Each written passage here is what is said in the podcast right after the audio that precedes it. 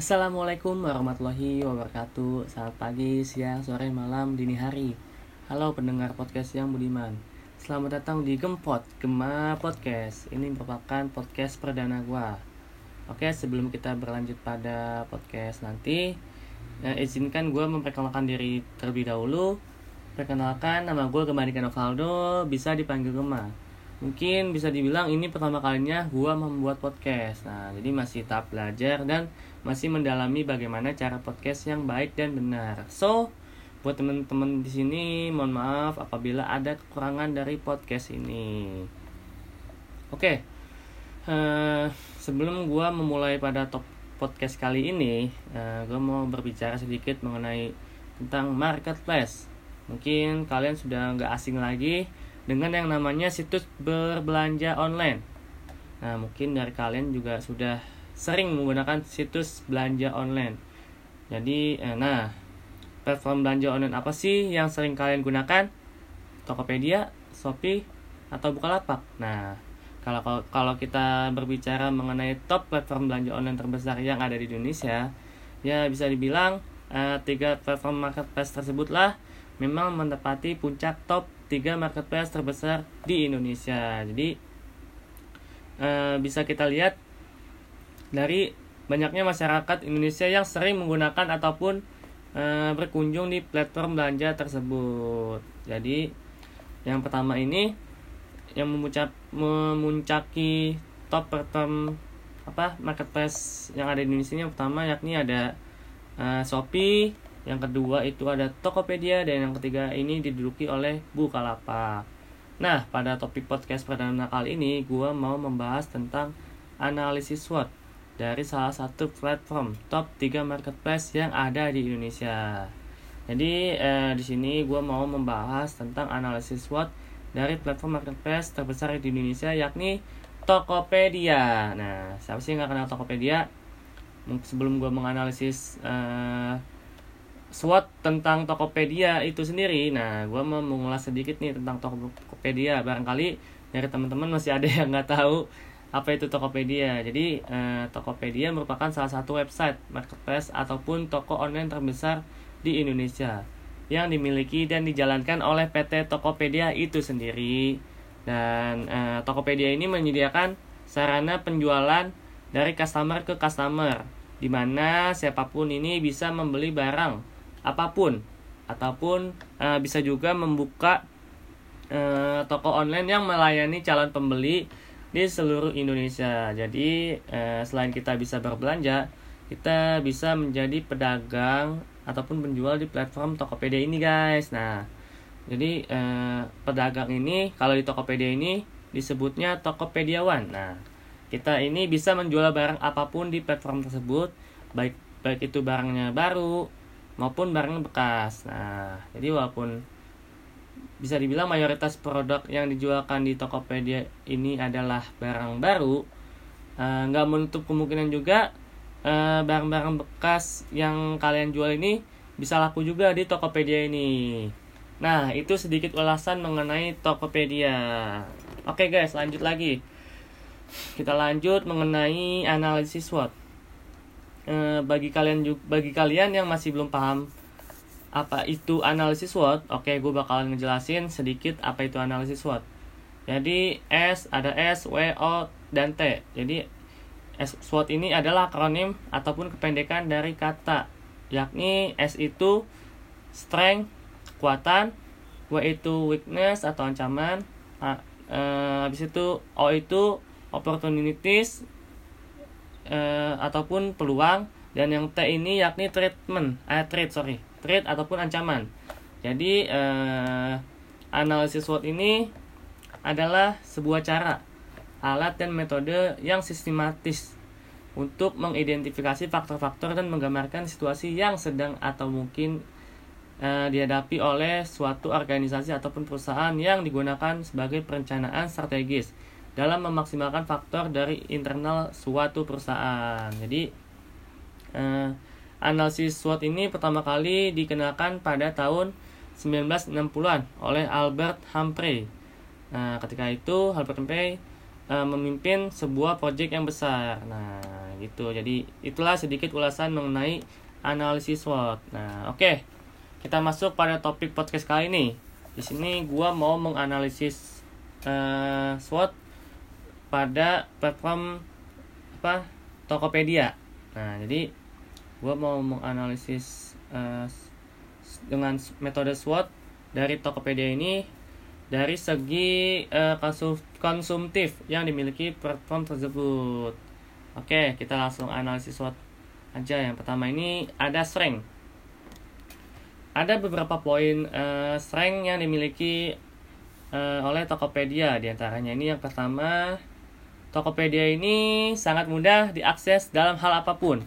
Baik dari segi registrasi, memasang iklan, ataupun menjualkan produk, ataupun membelinya karena uh, kita tinggal menulis apa yang kita inginkan dan uh, langsung muncul sesuai dengan apa yang kita inginkan. Nah, jadi uh, dilihat dari segi tampilan platform tersebut, Tokopedia juga menyajikan toolbar tampilan yang sangat mudah dipahami oleh masyarakat Indonesia.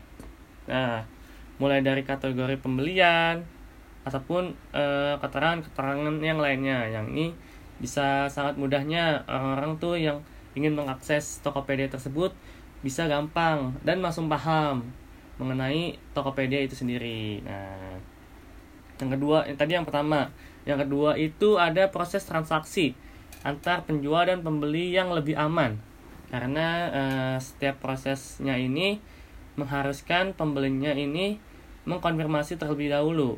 Jadi mulai dari konfirmasi pembayaran, konfirmasi pengiriman, hingga konfirmasi barangnya sudah diterima.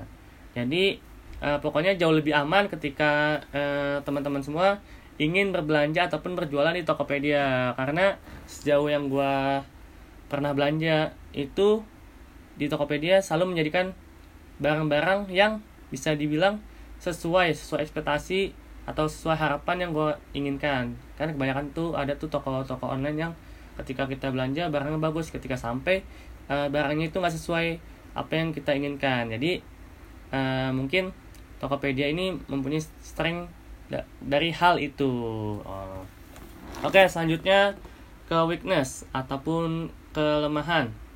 Oke, okay, dari segi weaknesses ini mungkin uh, ada beberapa faktor juga yang ada di Tokopedia. Uh, kalau dilihat dari ulasan ataupun survei dari pengguna aplikasi ini yang gua dengar-dengar yang gua ketahui katanya aplikasi Tokopedia ini uh, kerap mengalami error. Nah, gue juga masih belum mengerti sih kenapa uh, kerap mengalami error. Mungkin bisa jadi ya guys ya uh, sinyal-sinyal orang-orang itu uh, lagi lemot. Jadi itu yang memungkinkan ataupun yang menyebabkan aplikasi Tokopedia itu error. Nah, tapi, tapi memang juga sih menurut gue kadang suka error uh, saat gue uh, menggunakan aplikasi Tokopedia tersebut. Itu pun juga nggak nggak sering jarang jarang jarang banget uh, mungkin kalau masa error itu mungkin Tokopedia sedang melakukan maintenance pada platform tersebut uh, sehingga uh, kenapa apa Tokopedia ini melakukan maintenance supaya mungkin bisa jadi ya untuk memperbaiki bug-bug yang terjadi pada aplikasi ataupun platform Tokopedia itu sendiri. Jadi uh, ini sedikit saran aja sih uh, kepada Tokopedia. Kalau misalkan memang mau melakukan maintenance pada platform tersebut mungkin jangan di waktu apa jangan di waktu aktivitas sehari masyarakat Indonesia kayak seperti dari jam 7 sampai jam jam 6 malam mungkin nah kalau misalnya memang mau melakukan maintenance itu pada jam-jam tertentu seperti jam tengah malam nah itu kan mungkin uh, sangat sedikit orang-orang yang uh, menggunakan ataupun uh, mengakses platform tersebut. Nah, itu itu tadi mengenai weakness dari Tokopedia. Oke, lanjut. Uh, mengenai opportunities ataupun peluang pada Tokopedia.